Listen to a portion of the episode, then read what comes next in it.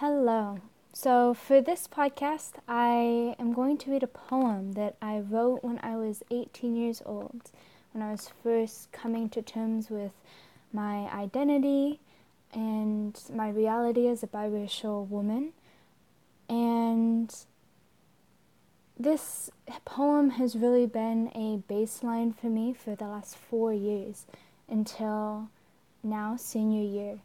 Um, I have gone back and forth feeling different ways around my identity, but this poem really helps me come back to center. My mom always called me a mutt her voice softening with love as my skin became darker and my nose became tinier, made of everything. She'd say, No one can define you, your history's baby. My mom always called me a mutt. And as I grew, that became less okay. My presence is met with faces of confusion. What are you?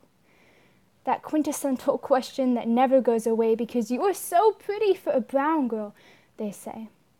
Your skin shows red in the sun. What are you? my skin. No, my skin glows in the sun. My skin glows red, and it is beautiful and gorgeous, and I am strong with my cinnamon swirl of skin. You have freckles on your cheeks, but your tongue speaks with an accent. What are you? I don't know what to think. Why are you? My mom always called me a mutt, but hard as I search on the paperwork for mutt, it isn't there. Check one box white, black, Asian, Hawaiian, American, Indian, or other. My eyes stare so hard they begin to water. What am I? Do I call myself a white girl? With half the blood of my mom, someone taught by her and raised her ways, what does it mean to be a white girl? Or American Indian? That which half the blood that flows through the swirl of my body belongs to, or do I say I'm an other? My mom always called me a mutt. My brown family says my skin is too dark.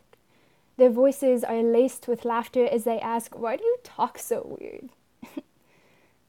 My papa got out. They don't know what to think. They call me a coconut. On my white side, I talk too much about race. They don't understand. They erase my brown. I am their granddaughter, smart, happy, talkative, next in line, one of a kind, they don't see my color. If you just work hard enough, they say you can overcome anything. A mutt, my mom would tell me, is a beautiful mixture of everything. She said I was a rainbow, a brown skinned, brown eyed, freckled child of the earth. but the white girls threw rocks at me because I looked dirty. My friends told me I looked unique, that being seen with me made them look interesting. My grandfather told me I was a person of color.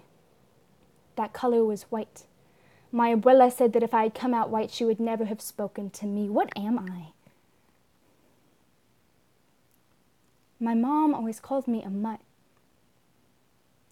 Deep in my cinnamon skin, I find the experiences of my ancestors, both the colonizers and the deeply colonized, the ones oppressing and the deeply oppressed. Your histories, baby, my mom would say. But what box do I check?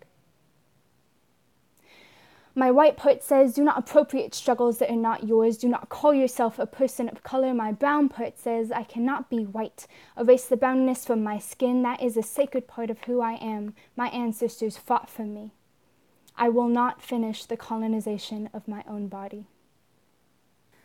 That poem has been a touch point of my college experience. I've performed it throughout college, memorized it, put it in video, and I always feel the truth of that poem after I read it. It's really interesting being biracial and coming to terms with the different pieces of me, especially when one piece is native and one piece is, is white. And and that's a journey I'm still on and I'll be on for the rest of my life. So uh, I wanted to record this and put it on this podcast because I felt like it really had pieces of me throughout my life that have been processing points. voice softening with love.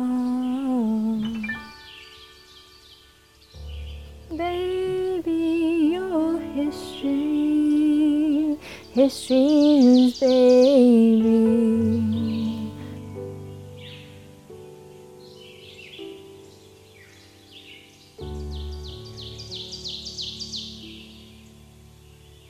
So thank you for listening to to this poem and this podcast and I'll see you next time.